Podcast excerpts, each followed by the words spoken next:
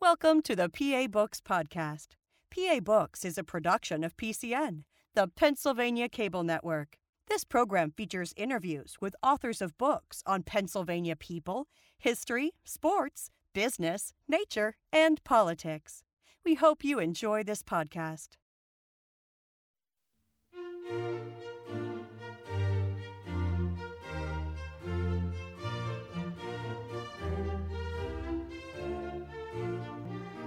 This week on P A Books, the author of Declaration, William Hoagland. William Hoagland, author of Declaration. Uh, there's been a lot of books written about the Declaration of Independence. What's new about this one? This is really more about the uh, the nine weeks leading up to the Declaration and the uh, the backroom politics that actually got us the Declaration. Um, and that actually has not been told before in one book for general readers. What happened in the nine weeks? Uh, an amazing amount happened in a very short span. I mean, from May first, the, you know, the subtitle of the book is May first to July fourth, the tumultuous weeks, and it was a, it was an amazing period of conflict among Americans about whether we would declare independence or whether we would reconcile with England. So, I mean, you have uh, action in the street, you have all kinds of uh, spin and political theater in the Congress, um, you have the overthrow of the state colony of Pennsylvania, Um, in order to bring about independence. Um, so it's just a, it's, it is a tumultuous and sort of uh, amazing little period of time. Well, there's a lot in that answer you gave that yeah. I can ask about, but why did you pick May first as a starting date? On May first, it's a good starting date because there was actually uh, an election in Pennsylvania for the Pennsylvania Assembly on May first. And it was a big benchmark moment in the story of uh, whether we were going to declare independence, because there was a, uh, Pennsylvania, you know, to set this up a little bit, Pennsylvania was, um, against declaring independence, was for reconciliation. I mean, the, the government of Pennsylvania was, was very strong in favor of reconciliation. And Pennsylvania was the most powerful and influential of the colonies, and con- controlled or had great sway over the middle colony block, um, which was strategically important and culturally important. Um, so Pennsylvania's opposition to declaring independence um, was decisive. On May first, there was an election for a new Pennsylvania Assembly, and there was a, a, a ticket of pro-independence assemblymen running. So had that election gone for independence, uh, Pennsylvania would have changed its position on independence, it would have instructed its delegates in the Congress to propose or vote for independence, and the whole thing would have swung for independence pretty early in May. Um, that didn't happen. Actually, the voters of Pennsylvania elected a reconciliation slate of assemblymen. Um, and so then the real action begins, because at that point it was clear that Pennsylvania wasn't going to change its position, and the pro-independence faction decided they had to take down Pennsylvania. What was, at the time, what was going on in the war? What stage were we at at that point? Uh, the war had been going on uh, for about a year, because in April of seventeen seventy-five there were shots fired in Lexington and Concord in Massachusetts. Um, there was not, uh, the British invasion had not yet come. Um, the British had been bottled up in Boston. George Washington had been sent from by the by the Continental Congress in Philadelphia to um, to run the uh, to run the Continental Army. You know, the Continental Army was uh, pretty ragtag itself. There were militias in Massachusetts. The British bailed out of Boston in uh, March of seventeen seventy-six. Just burned their ship, burned their forts, and broke up their their cannon, and got in their boats and sailed over the horizon. And There were there were there was action. Um, there were actually two British men of war uh, bottling up the Delaware Bay, uh, just just south of you know south of Pennsylvania, south of Philadelphia, to stop trade. But there hadn't yet been the big pitched uh, invasion from Britain. So there was a state of great suspense about what was going to happen next. And actually, right before May first, the news had come uh, to Philadelphia and to the colonies as a whole that the British were massing in Halifax, Nova Scotia, and that fearsome invasion was about to begin. You, it's a little bit of a side story, but you tell about a, a, a skirmish in the Delaware River with a, a British ship called the Roebuck? Yeah, that was one of those, that was the man of war uh, that was the head of that little fleet uh, that was that had been, you know, at the mouth of the Delaware Bay, uh, advanced up the river on May fifth. Hope I get my dates right. I, I don't have my book in front of me. Um, but I uh, adva- began, advanced up the river, uh, not actually to attack Philadelphia, uh, to get water somewhere and to check out the, the fences in the river and so forth. Um, and the, uh, the the road galleys, actual, you know, oarsmen of Philadelphia, uh, came out to fight the fearsome British man of war. Uh, and in a really interesting battle, because you wouldn't have expected necessarily the oarsmen to succeed against a great British ship, mm-hmm. and there were there were two actually men of war, and a couple of other. They they brought some other boats with them. Beat back the British, the British uh, of, uh, offense, and uh, that they, was a big moment for did Philadelphia. Did they have cannons? How did they beat them back? Oh yeah, gun guns. Um, On the little rowing boats? Yeah, they, were, they weren't little. I mean, they were galleys, you know, mm. so they weren't little like we think of as little small rowboats, but still, they were not uh, navigable in deep water the way the uh, the, the sailboats the sailboats were, uh, and it was, it was a very exciting moment. Uh, brought the war, in a sense, to Philadelphia, um, as close as it had been, certainly, and uh, definitely helped galvanize people in Philadelphia uh, to begin to see the British in a in a in a in a pretty in, in an extremely negative light, thinking maybe okay maybe there's no way back now.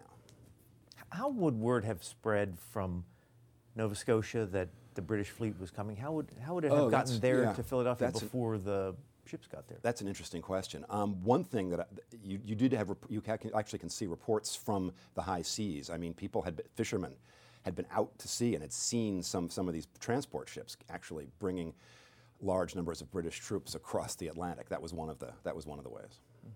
Now, getting back to the election in, in Pennsylvania, first of all, how, what did it mean to have an election at the time? What what was the Philadelphia General Assembly, or the Assembly, whatever they called it, and what authority did they have? Well, it was, the Assembly had a lot of authority, and it was, in, of course, in the middle of a, of a governmental crisis, because we were actually at war with England at the time, and the question of what the government really was was very much up in the air.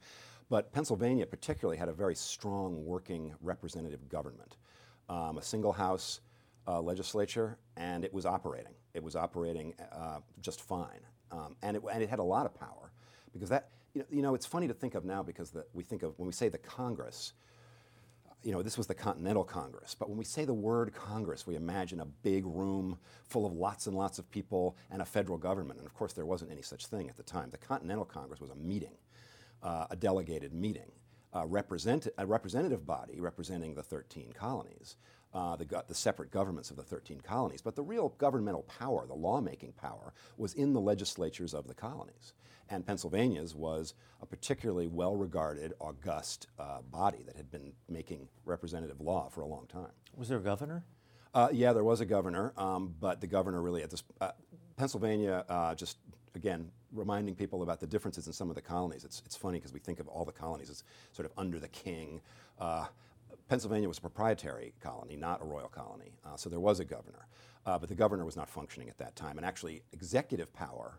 And this is part of what started to happen in the in the nine weeks, uh, ex- started to come to a head in the nine weeks. Executive power had really passed to revolutionary committees um, to actually carry out law. So there was there was the beginnings of a, and actually in the in, in the book, it's it's not just the beginnings, but a, a climactic battle really between the elected uh, legislature and the revolutionary committees that had taken on executive power, because the revolutionary committees were more radical than the than the Assembly, but they were unelected.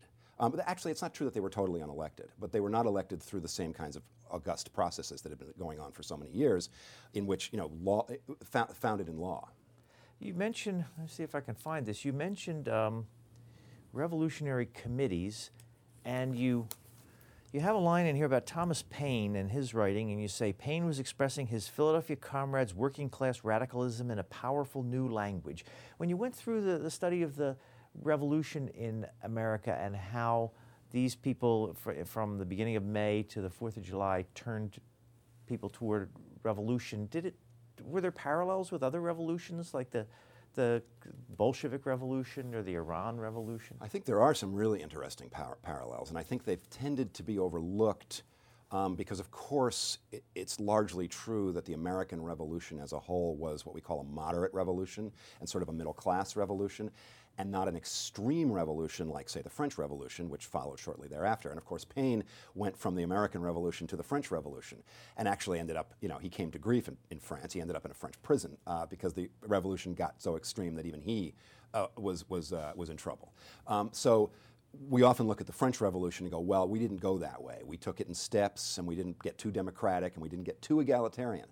Um, and that's largely true, um, but actually what this story reveals is that there was also a strong element of that kind of radical egalitarianism, especially in Pennsylvania, especially powerfully in Pennsylvania, um, through these revolutionary committees. And Paine uh, is probably the best known of the men who formed those, who formed that radical cadre. Uh, but many of them have really, their names have just not been remembered. Sam Adams. Samuel Adams uh, came, came from Massachusetts, and um, he's a very uh, tricky figure in the whole story. In some ways, um, in s- certainly pro-independence, in fact, the, sort of the architect of independence in a lot of ways, um, he made common cause with the Pennsylvania radicals I'm talking about. Paine, um, Doctor Thomas Young, uh, James Cannon. These are not names that have rung down through the ages, some of them. Uh, Paine's has, the others really haven't. Samuel Adams came from Massachusetts and made common cause with those guys um, in order to bring about the downfall of Pennsylvania and replace it with a pro-independence government, because so, what Samuel Adams wanted, and he wanted it with a single-mindedness that's kind of overwhelming, was American independence. He was actually not a social radical, though. He didn't actually want in Massachusetts uh, the kind of egalitarianism that he helped bring about in Pennsylvania. Um, he, his end, his end was independence. The radicals in, in Pennsylvania's end was uh, a more egalitarian society, and they made a kind of temporary common cause, which ended up getting us to the Declaration. How'd they end up overthrowing the Pennsylvania government?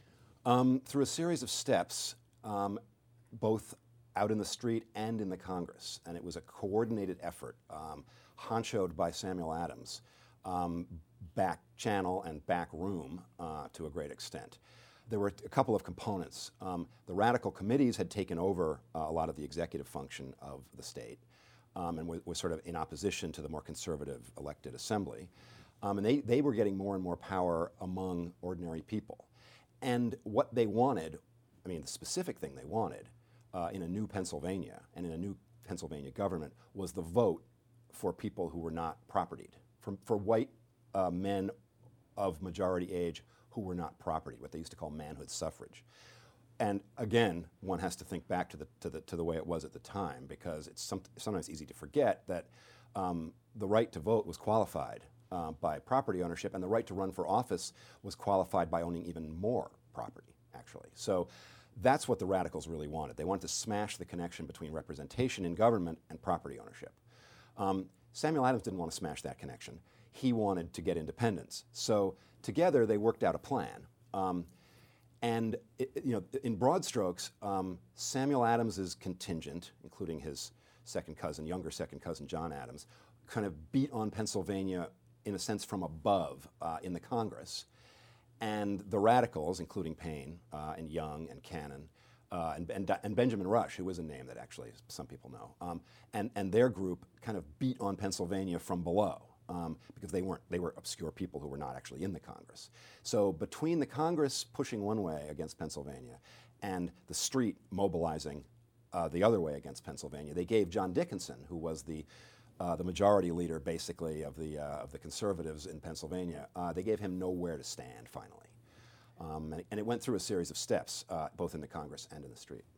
W- was there a, groups of people who were in favor of independence, and groups, ethnic groups or, or business groups uh, who were pro or anti-independence? Did yeah. they collect like that? Um, it didn't perfectly break down necessarily by any particular kind of group, but uh, the German population in Philadelphia was was believed to be and sort of known to be pro-independence, for example. And you got you got you get into an issue there with Um, people who wanted reconciliation, who saw Germans, you know, it's almost an anti-immigration kind of mentality. They, they were like, why are these Germans who aren't, re- you know, who aren't really like us? Why did, why would they get to push us toward independence? We don't, you know, they, they, they really shouldn't be, they shouldn't be allowed to vote. I mean, Germans were allowed to vote, um, but uh, if, if they were naturalized, um, because Pennsylvania was actually very liberal in certain social ways.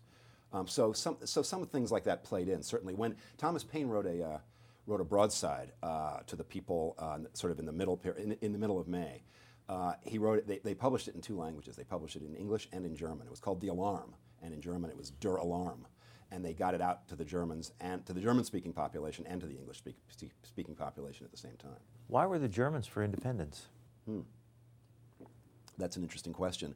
I think a lot of people were for independence who felt that there was go- there was going to be potential for greater egalitarianism in a new in a new Pennsylvania.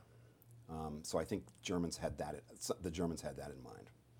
So so how did it actually happen? The moment when the Pennsylvania government was overthrown.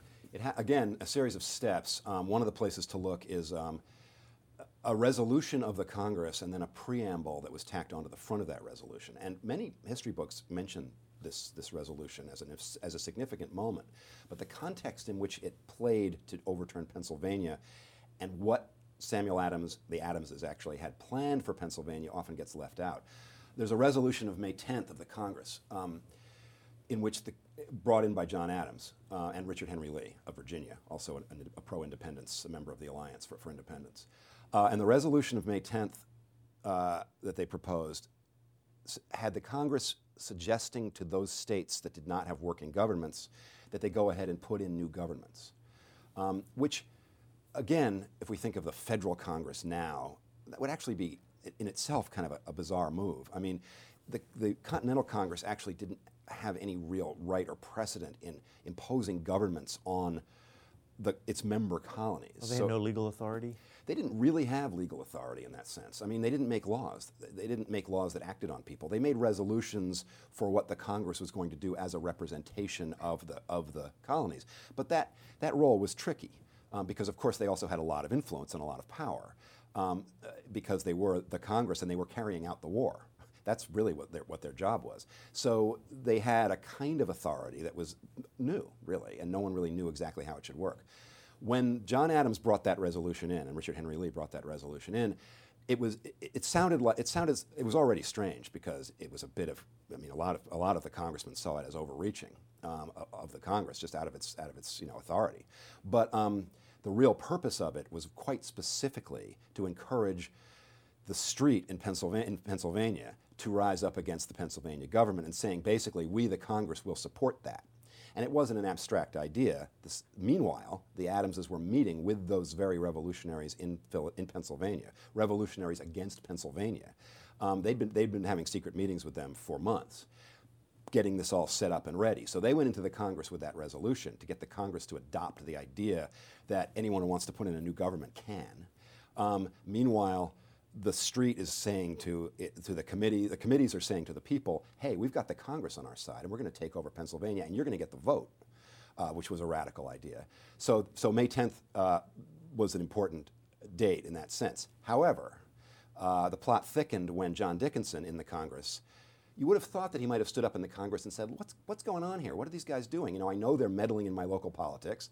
They're they're trying to get the Congress to push our government around. No. He would have had a perfectly good reason to say that.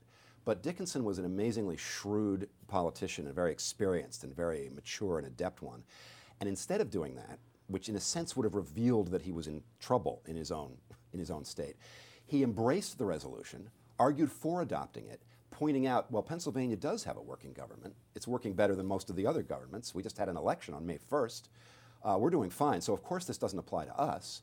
So yeah, sure, let's let's adopt it. So the the uh, the resolution was adopted, but leaving John Adams, I think, steaming because its purpose had been defeated very cleverly by Dickinson. So that was a setback, actually, for independence along the way.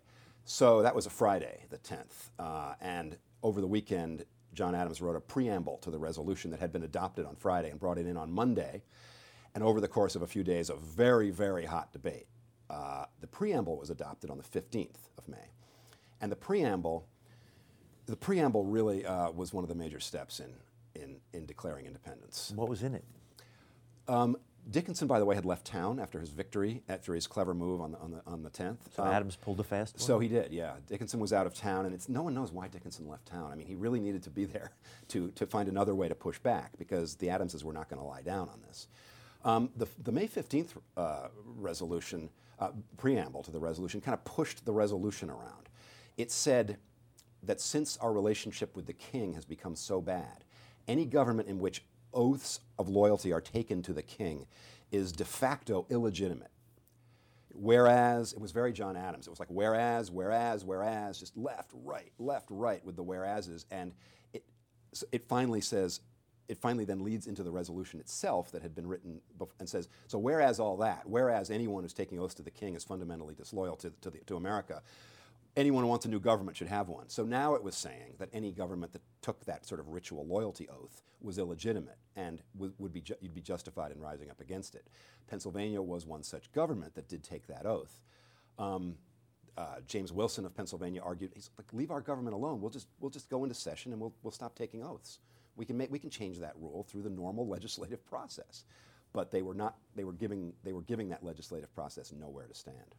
So was there a moment when the when the mob came storming upon the Pennsylvania Assembly with torches and pitchforks and the Assembly members were running out the back door? Was there a moment of overthrow? No, it was more it was orderly. Uh, and in that in that sense, there is no parallel. The parallels with, I mean, the Bolshevik Revolution, for example, or the French Revolution, are really not there because it was done, in a, since it was a completely, you know, the polite word for it is extra legal. Uh, it was illegal since it was a complete. It was done without regard for precedent. Um, it's it's a radical overthrow, but it was done without that kind of moment.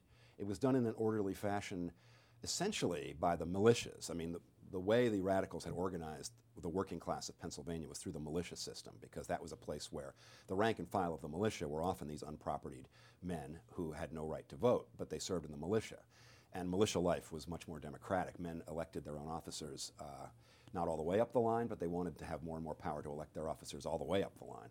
Um, so the militias essentially s- mustered and said, gave a vote of no confidence to John Dickinson and the Pennsylvania Assembly, just said, we're with the Congress now, and we're not with the Assembly. And they had that Congress, since the Adamses got the Congress, uh, sort of as part of the, as part of the, uh, I don't know, it's sort of like uh, between a, putting putting Dickinson between a rock and a hard place. I mean, it's the Congress was was poised, the militias were poised, and the, all the militias really had to do in a way was say, we're no longer taking orders from the Pennsylvania Assembly, and we're going to have a new, we're going to have a convention. You know, it wasn't done with a mob action the way we think of mob action. It was done by a movement, and it was done by rank and file. But it was, um, you know, they, they called a convention to create a new government and write a new constitution, and they wrote a constitution.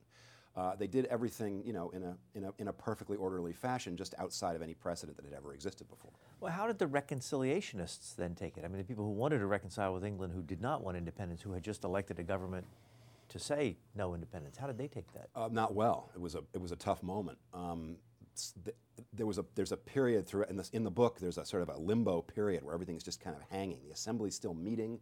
There's been a meeting in the State House yard, Independence Hall's what we call now Independence Hall. That was the Pennsylvania State House at the time.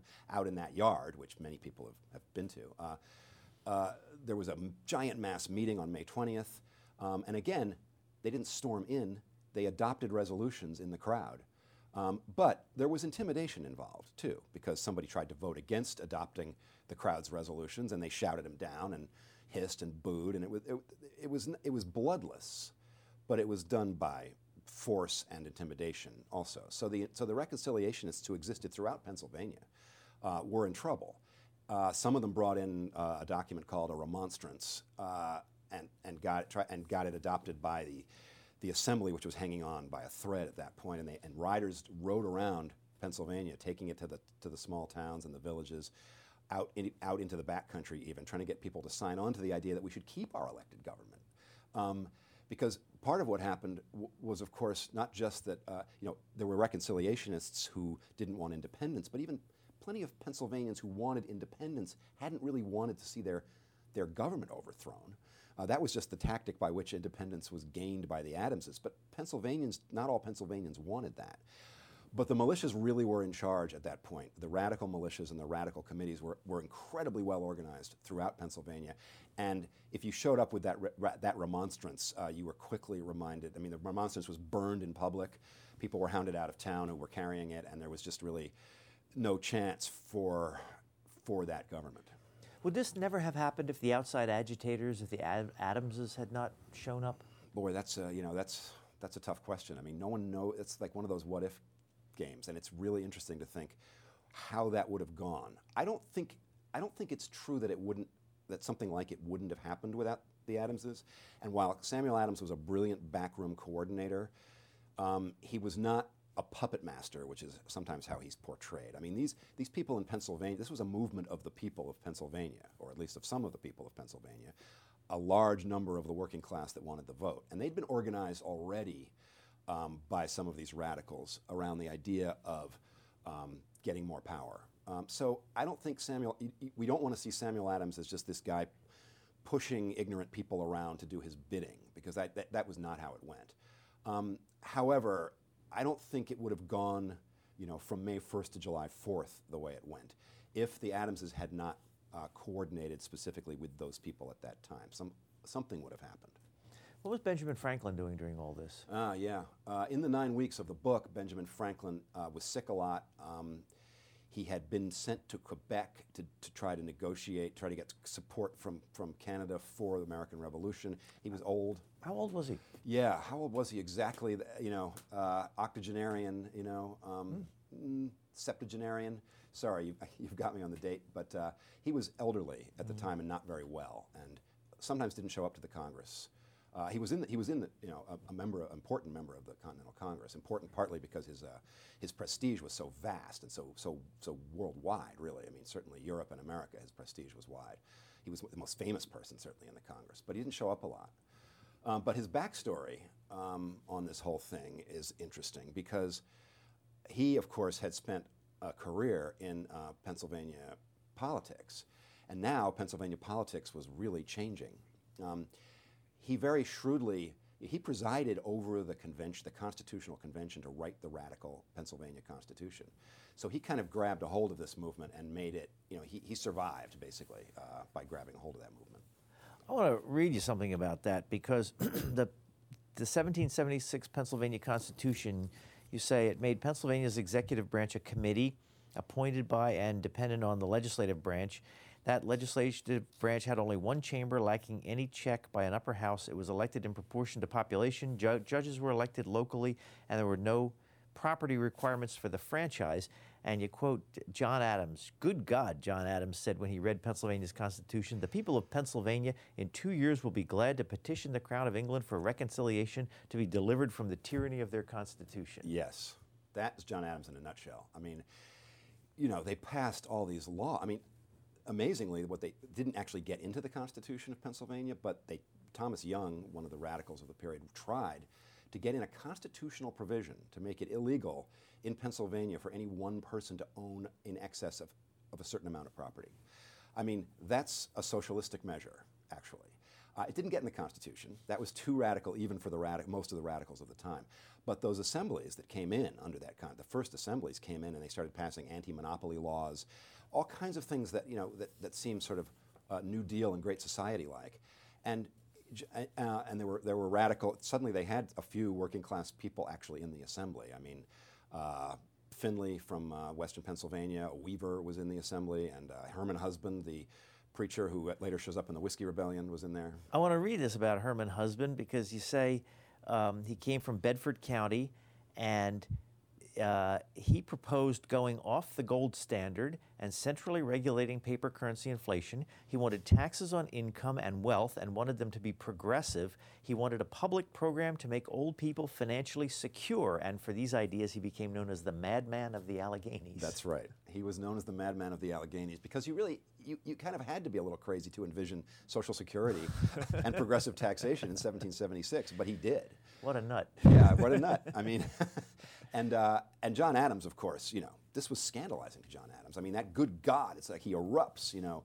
What is this document? You know, how can they even think about having such such a democratic society? I mean, democratic was a dirty word to uh, to John Adams. It meant mob rule, basically, to him. So it sounds like on one hand, Pennsylvania went from being kind of liking things the way they were and not wanting revolution and and for stability to the extreme kind of quickly. That is, it is funny how... Uh, There were there, it, it just in a way shows that these these elements were, were these clashing elements that were present in Pennsylvania uh, were actually there, those elements were there in all of America at the founding moment. We were not in a sense unified. Um, Pennsylvania seemed to be the most conservative of the colonies in the sense that it was the leader of the anti-independence movement, but it was also in some ways one of the most liberal. Um, because of its egalitarian ideas about, you know, letting people come and live and practice their own religions and so forth. And that's a really, that's a, that's a, that becomes kind of a seething mix. I mean, how could you have the conservative John Dickinson, who didn't even want independence, but he himself was also a fervent patriot? Um, and then you have these really extreme radicals who were presaging socialism and, and in that sense, you know, uh, uh, it's, it's just, it's just America in the eighteenth century was a really hot, a really uh, contested space. So while the uh, the Pennsylvania Assembly was meeting in Independence Hall in the State House? Uh, yes. Uh, the Pennsylvania Assembly met up, had, had lent its room to the Continental Congress. So they were both meeting in the same yes. building? Yes. What was going on in the Continental Congress at the time? Well, in the Congress, um, a lot was going on because, of course, day to day, what they were really doing was running this war, getting ready for the British invasion. Um, and it was very, very difficult and exhausting because it was, they didn't, they had a million committees, but it was just, it was a small number of people compared to what we think of today in a Congress, of course, because there were only thirteen member states, and people kept coming and going. They hadn't even really set the rules yet for how many you could have there at a time for any one, for any one member uh, colony, and they were just exhausted with overwork on minutia of, you know, they had to, they had to vote on everything. You know, like, should we, how many pairs of shoes should we get for this militia? You know, can we reimburse this guy fifty bucks for this carting that he did? I mean, down to that kind of thing. Um, and at the same time, there was the big, the big scary question of whether, what the war was really going to be for. Was it going to be to bring England to terms and go back to the way things were between seventeen sixty-five, or was it going to be for independence? So there was a, it was a, I envision that room, I mean, many of us have visited that room many times, um, and it's very placid now and very beautiful room, and it, it was a very serene and lovely room at the time, too, but but I have a feeling, I mean, the mood in there was bad. John Adams describes the mood as just prickly and hostile, and he was prickly and hostile, but I think it was, a lot of these people had been together too long, uh, trying to deal with impossible problems. You know, it was just all men sitting in a room, a lot of them really, you know, at each other's throats. There was a kind of tone of strained politeness that was probably the only thing keeping things together sometimes. I think it was probably a pretty tough room to be in. How long did the Second Continental Congress meet?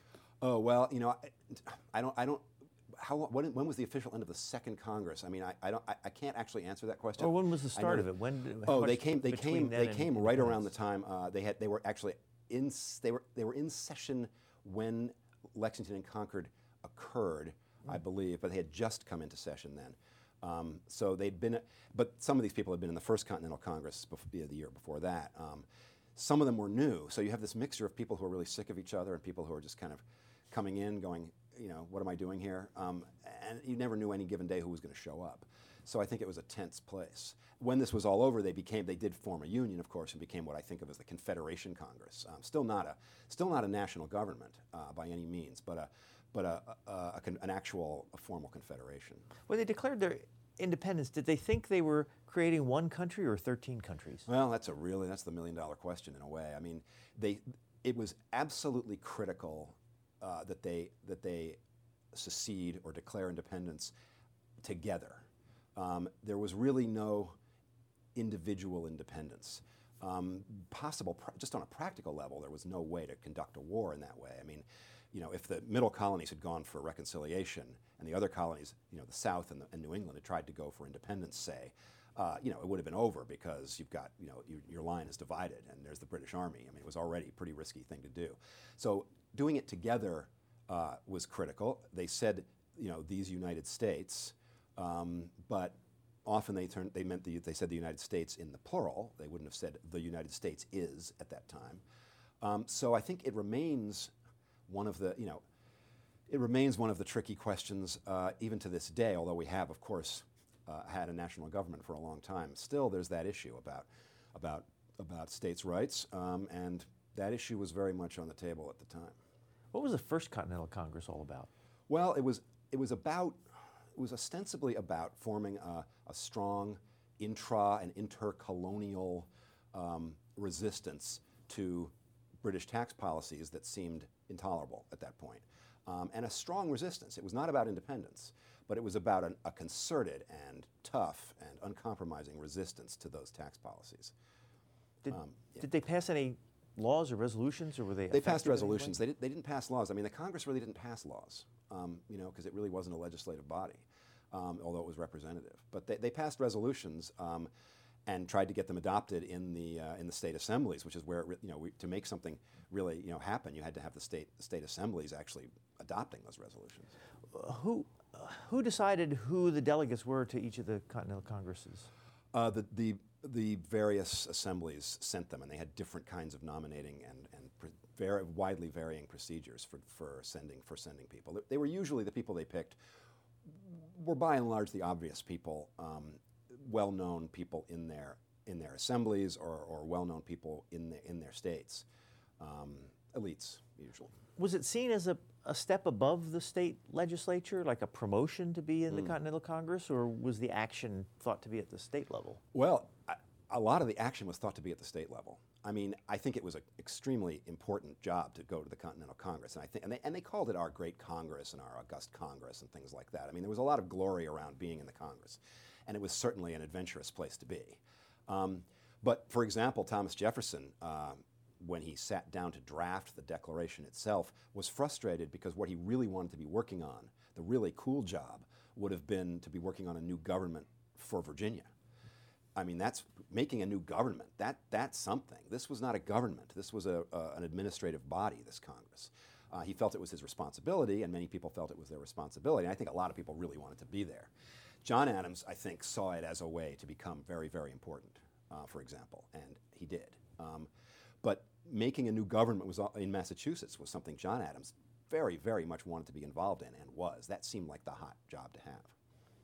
You, uh, you say that uh, in the book that Uh, a lot of people remember what happened in the Continental Congress differently than other people, and it's hard to get a, a read on what really happened. Those last few days of the of the of the story, of course, the Congress went on. I bring it to a climax, uh, July first, second, third, and fourth. Those those climactic days were remembered very differently by the people who participated, and it's funny, it's ironic to me because, um, you know, Samuel Adams tried to keep his backroom stuff secret. And so it's hard to get a handle on what was going on there because it was, he, he burned papers and told other people to burn their papers and didn't want anyone to know what he was doing. But what's funny is that that everybody who was there on the first, second, third, and fourth, when we actually became independent in July, wrote about, wrote about it, talked about it. There's almost too much. And they wrote about it differently, and they described it differently. Um, some historians, you know, it rained uh, on the second. And, and I should say, uh, we became independent on the second of July. Uh, the fourth of July was the day we adopted the document that explained our independence, which is what the Declaration really is. We became independent on the second by adopting a resolution brought in by Richard Henry Lee, uh, saying these United States, these states are and of right ought to be independent, free and independent. So the second is really the big day, actually, a much bigger day to the people there than the fourth ever was. And it rained on the it rained on the second. There was a big thunderstorm in the afternoon. It was a very, very tense day, and they actually finally did it. And it, and then there was you know, the, but but some writers have described that rain coming at one time in the day, others another time.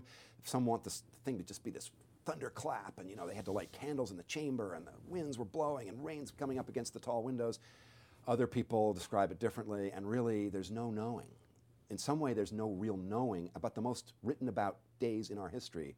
Uh, you know, the backstory I had to kind of tease out. This part, I just kind of throw up my hands, like what really happened that day? What was the weather? When did that storm start? You know. Uh, tell me about Richard Henry Lee and his hand. Oh yeah, he had blown off uh, fingers of his left hand in a in a shooting accident, hunting accident. He was a great sportsman like a lot of the Virginians, and he was a very classic Virginian. Tall, uh, regal bearing, uh, great rider. Uh, great hunter, but he had blown off those fingers, so he wrapped his hand in a silk, black silk glove, and he would gesticulate kind of w- with it when he talked, and he had a very, very um, musical delivery. Um, people said he practiced in front of a mirror. Uh, you know, they accused him of practicing in front of a mirror. He was a very, very persuasive speaker, um, but part of his part of his charm, strangely, seemed to come from that black-gloved hand that he would move around while he spoke. Why was he the guy who stood up and made that resolution? Ah, uh, yeah. Uh, well, for one thing, uh, the Massachusetts, Samuel Adams, again, liking to keep in the background, although by this time everybody knew how John and Samuel Adams felt about independence. Still, they, they, they definitely wanted Virginia to be taking the lead on, on a lot of the things in the Congress, um, because the Massachusetts men were seen as extremists. Um, and it just looked it just looked better if Virginia brought some of this stuff in. So it didn't look like so it didn't look like the whole effort was being driven by some people from one state. Uh, that's one reason. And Virginia had its had its own very strong commitment. It, Virginia wasn't taking orders from Massachusetts either. I mean, Samuel Adams didn't tell Richard Henry Lee what to do every day. Uh, Virginia had its own very strong pro-independence faction. Uh, Patrick Henry uh, down in down in Williamsburg, and uh, Richard Henry Lee and working it in Philadelphia. Why was Virginia so pro-independence? I mean, you see, Massachusetts, they had had the fighting with the British, and and you said the middle states were kind of reconciliation, but what, what made Virginia want to be independent? It's a really interesting feature of this alliance between the South, Virginia, you know, uh, and the North, Massachusetts. Of course, some years later, you know, the, the relation between the North and the South is, is as bad as it can be. But at that moment, they did join together for independence. And Virginia is an interesting question, um, and it, it forms certain backstory in the book. Um, it, it was, once they got down to their, their provincial convention really deciding whether they were going to go for independence, it didn't take that much to do. Uh, uh, the Lees were, not everybody in Virginia was for independence, and not everybody in the Virginia delegation in the Congress was for independence either. I mean, so the delegations were all split, and the states were all split, including Virginia. Um, so you have people like uh, the you have the people like the Lees, who were kind of beginning to make common cause with some of the Western settlers in Virginia. They were, the Lees were an old aristocratic family, um, but they were beginning to think about Republican government in a new way, beginning to think that they should be kind of the representatives of the West, a more, uh, adopt a more egalitarian spirit, um, although they didn't adopt the kind of radical egalitarianism of, of the radicals in Pennsylvania. Another factor, I think, uh, for Virginia was that uh, the, the royal governor encouraged Virginia's slaves to rise up against their, promised them freedom if they would rise up against their American planter masters, uh, which definitely encouraged some Virginians to now think there was no further way to have a relationship with England. If, if Richard Henry Lee, is, was, is he the same Lees as Robert E. Lee? Yeah, yeah. Do you know the relationship? I can't right now, uh, t- like like Benjamin Franklin's age, on camera right now, I can't perfectly uh, tap that. Um, a lot of Lees in Virginia. The, and there are a lot of Lees, and the, and those families were, uh, were were complicated. It may be quite simple, but um, I'll think of it as soon as we're off camera. Now, if Richard Henry Lee was the guy who stood up and made the motion, I move that we're independent, why isn't he more famous? Yeah, I don't know. Um, yeah, that's not, a, again, I mean, he was a very important man in his day, and it's not a name... A, It's a name that's obscure, somewhat obscure, um, and I don't know the answer to that. Why did the, you know, John Adams always felt Thomas Jefferson got too much credit for the Declaration. Um, I sort of feel that John Adams, that Samuel Adams doesn't get enough credit for what he was doing in, in, in the story I tell, you know, in these nine, in these nine weeks, back, back, back channel and back room, uh, as well as in the Congress. Um, but um, why don't the Virginians get more credit? I mean, Jefferson, of course, gets credit for writing the Declaration. Lee was a, I don't know. I don't know why Lee's been passed over. He was actually kind of an amazing guy, and he had an amazing, you know, bearing, and he looked great, and he was a great speaker, and why has he sort of disappeared from the story, since that really was his resolution? I can't answer that. Are there people in this book who you, you would love to know more about, who you'd just love to be able to sit down with and ask questions that you couldn't glean from doing your research? Yeah, they're the more... Um, I mean, of course, I'd like to ask Samuel Adams some questions, um, because he, he did do a very fine job of, of covering his tracks. And there were times when I, I was piecing this together, you know, and I'm piecing it. It's it's not like I found the smoking gun document and this is new primary source stuff. I've read the primary sources and I've read the secondary sources. And this story has been scattered around a lot of other stories. Uh, it's there for the finding, but it had to be found. So I felt like I was on his trail sometimes, on Samuel Adams's trail, and I went, ah, got you, okay, that's where you were. But I'd like to say, you know, he was trying to burn his papers and make sure no one knew about these meetings, but one of his allies, Christopher Marshall, was writing down every meeting that they took because he was he, he, he was an obsessive diarist. Luckily for us, now we have that. We have that. But I'd like to talk to Samuel Adams about a couple things, but I don't think I'd get anywhere much with Samuel Adams. The people I really would love to have more have more uh, access to are the people I've mentioned who are not really big names, like uh, Thomas Young, Christopher Marshall, I just mentioned, the diarist, uh, Benjamin Rush, uh, uh, better known, Paine, of course, well known, um, and James Cannon, who I think is one of the most interesting characters in the book, but so little is known about him. He was such a modest person in a way uh, that I'd really like to ask him how he managed to organize or help organize the entire working class of Pennsylvania so quickly through the militia system, because that was really his idea. He was a math teacher. Was he from Pennsylvania or Massachusetts? He was Pennsylvania. Yeah, yeah. He he lived in Pennsylvania.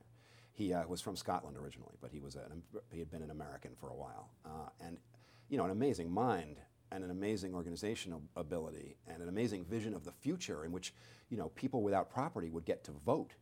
Um, you know, which was a radical vision at the time, and he made it happen. Uh, because of his great organizational abilities. And then he went back to teaching. You know, he helped form an entirely radical new kind of government in the world. When they when they adopted that radical Pennsylvania Constitution, uh, they uh, they changed the world in a way. I mean, they, they there was no property qualification for the franchise. Uh, he brought that about, and James Cannon, and uh, you know, then he went back to teaching math. Is there anything much written about him? No, really not much. Not much. He wrote himself, he wrote a number of, of the, resolu- the resolutions of the Committee of Privates, which is what he helped form.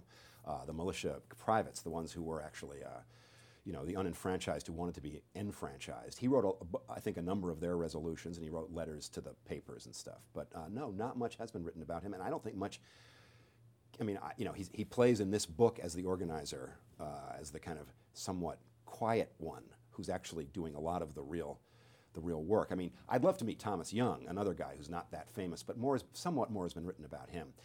The opposite of, he was Cannon's kind of partner in organizing, uh, and he was a loud, loud person, and very uh, flamboyant, and uh, flamboyantly anti-authoritarian, and a scoffing deist, and he'd been called up on charges up in upstate New York where he had lived, Uh, of, of, of, bla- on bla- of blasphemy charges. He was indicted for blasphemy in Dutchess County uh, for calling Jesus a knave and a fool. And then to, he point, I, and he said, I'm talking about the Jesus that everyone says is the son of a virgin, in case you don't know who I'm talking about.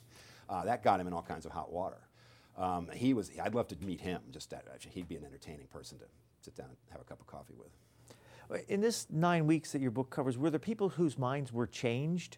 Or were things just organized differently? Well, that's really a great question, because I think some people, some people's minds probably were very much changed. And I think one of the features of the period that's sort of interesting is nobody knew exactly what to do. They took positions, and they held them very, very fiercely sometimes. But how could you know what your position really was should be on American independence? It was a radically new idea. You know, how, how would you know even what your position necessarily should be? You know, how, how would an ordinary person who was being confronted with this question know whether people without property should be allowed to vote? I mean, if you didn't have property and you wanted to participate, you might endorse that. But there was a long tradition of tying the whole idea of liberty and representation to property ownership. So so people had to think think about new ideas. So I think some people's minds definitely changed and changed back, and I don't see a lot of consistency in, in certain people in how they thought at the time. On the other hand, uh, I think we, we sometimes make too much of the idea of persuasion and discussion and debate leading to a consensus, because the story I'm telling is really of uh, uh, of a revolution, not of, of an overthrow, not of a bunch of gentlemen sitting in a room having a polite discussion and finally all coming to the same idea. I mean, John Dickinson was overcome by Samuel Adams, and John Dickinson's ideas were overcome by Samuel Adams's ideas. Uh, somebody won and somebody lost, and it was a fight to the finish, really to the finish. Were the delegations, the individual colony or state delegations, communicating a lot with their home state? Was there a lot of, did, did the state legislatures know what was going on on day to day and send them instructions, or were they kind of making their own judgments? Yeah, they uh, no. Well, again, I mean, it, it played in a very in a very interesting way. They were under strict instructions. They were supposed to operate under instructions. They came up, they showed their instructions were shown, you know, they were presented, they were admitted. Uh, they operated under specific written instructions, and like the middle colony instructions, way all, very far down the line were. A, oppose anything even resembling uh, a Declaration of Independence, for example. So they couldn't they couldn't actually operate on their own. However, they had their own, they they were people. They had their own opinions. They were subject to um, lobbying, uh, backroom lobbying. Um, certainly, what Samuel Adams and Richard Henry Lee were doing a lot of the time was taking people out for coffee and saying, you know, come on, you've got to like push push push your state legislature. You know, don't just take the instruction. Go back and ask them for new instructions, um, because they couldn't operate out of their instructions, but they they had some influence on the state legislatures too. Um, so that was a there was a little bit of a wedge there, and that's the wedge that that the independence forces tried to move into, was just go back and get other instructions. But for example, I mean, on May on May fifteenth, I think it was. Yes, it was in, it was in response to that preamble I was talking about being adopted. Maryland walked out. The Maryland delegation got up, cleared their desks, packed up, and said, "We're going back home, and uh, you know, we can't, we can't. This re- this this preamble has completely changed the relationship of the Congress to the states. We have to go back and check with the legislature to find out what to do, and we're not going to consider the May tenth resolution binding on us at all now." Uh, that was a scary moment because we, you needed unanimity. Um, the Adamses were willing to take a risk, even of, you know, potentially risking a division in the Union to get this thing through. And of course, Maryland did come back, but when they first came back, they came back under strict instructions to oppose independence. Uh, can you explain how Pennsylvania came to its vote? Each state had one vote? Uh, well, yeah, each state had one vote, but it was complicated by the fact that um, it, there were differing numbers of people in every delegation, and they could all vo- every every delegate could vote uh, his own way. Uh, interpret his instructions and vote his own way. So even if your instructions said, they got no instructions in a lot of the colonies, and some of the, many of them did not say vote for independence. They said you may vote for independence. Mm-hmm. They were hedging all the way to the last minute. You may, uh, but that didn't mean you had to. So if you were for reconciliation, you could vote against independence. So the votes, I mean, if you had five people in a delegation, five people happened to show up that day instead of six, or you had two, or you had ten. Um, uh, the majority got got the vote, got the one vote of that delegation. So if it split five to four, if it was that close in a delegation, it didn't matter. If that vote was five to four for independence, that colony voted for independence. If the vote split, didn't count, the vote didn't count. And it got complicated because in the, in the final vote, I mean, one of the ways they got independence through in the end was um, was uh, that the Delaware vote split, and so they sent an express rider to Caesar Rodney in Delaware and told them to come on up here overnight, get here, so they would have a majority within their delegation for independence the next day uh, when they got out of committee and into the actual vote. Can you describe the scene of Caesar Rodney arriving and how much of that is is really happened and how much is legend? Yeah, I'd love to describe it, but it's been described so many different ways that I find it kind of indescribable. Um, all he said later, and some of this is people reconstructing their memories from much later, uh, Thomas McCain of, uh, of, um, of Pennsylvania, uh, Of, who was actually representing Delaware but was from Pennsylvania, um, said he met Rodney at the door on arrival that morning, the morning of the second, which of course is the date that we became independent. Um, as I was saying, uh, the morning of the second, he said he met Rodney at the door, and they walked in, and business commenced immediately. All Rodney said was, he, you know, he got there. He had been delayed by rain, uh, but he got there. Um, from that, and I don't, I don't think there's too much else there that's actually reliable. From that, we have descriptions of him galloping up at the last minute and running in, you know, and if he had been too late, you know, it, it, it would have gone the other way. The doors were about to close. Doors were about to close as if he couldn't have, you know, like, as if he couldn't have maybe, you know, they wouldn't have waited. There's one description where they all, all the men, all the men in the Congress sit in silence, and they hear him clip, clop, clip, clop, clip, clop outside, and they all rise together to meet him as he walks in. I don't know where this some of this stuff comes from. It makes for good storytelling. But I find, what I find most interesting is that at these key moments, sometimes you just have to go, and then and all I can do really is say, here are the ten ways this has been described. And they're all kind of cool, but all, all Rodney said was this. So when the vote finally happened, was there jubilation or fear or relief or what? It's, what was it's funny. I don't, uh, each person probably felt something different. I'm sure that, I mean, John Adams was ebullient. Uh, he felt that July second would be the day we celebrated forever with fireworks and, you know, hot dogs or whatever whatever he would have imagined us eating. Um, he thought the second was going to go down in history as the great, glorious day of independence. Uh, so there was great, great relief and joy at having pulled this off. I think Samuel Adams probably felt a lot, but he never would have revealed what he felt. He even wrote a letter to somebody saying, "Oh, we declared independence today, and uh, I congratulate you on this," to his correspondent, because I know you really wanted that. He always was deflecting. I think other people felt great terror uh, of what could happen next. I mean, were we going to defeat England in a, in a war uh, for independence? Um, certainly the, uh, the, the British, who were pro-American and believed in American rights, and there were a lot of liberals in England who were pro-American, were horribly dismayed by this because now they knew there was no way back. They'd been arguing, saying, we can work with these people, you know, we, we can get this to work out. Let's not oppress them. Let's not send just troops. Let's send a peace commission. Now there was no way. So I think there was a lot of fear and trepidation, and there was a lot of joy and ebullience too.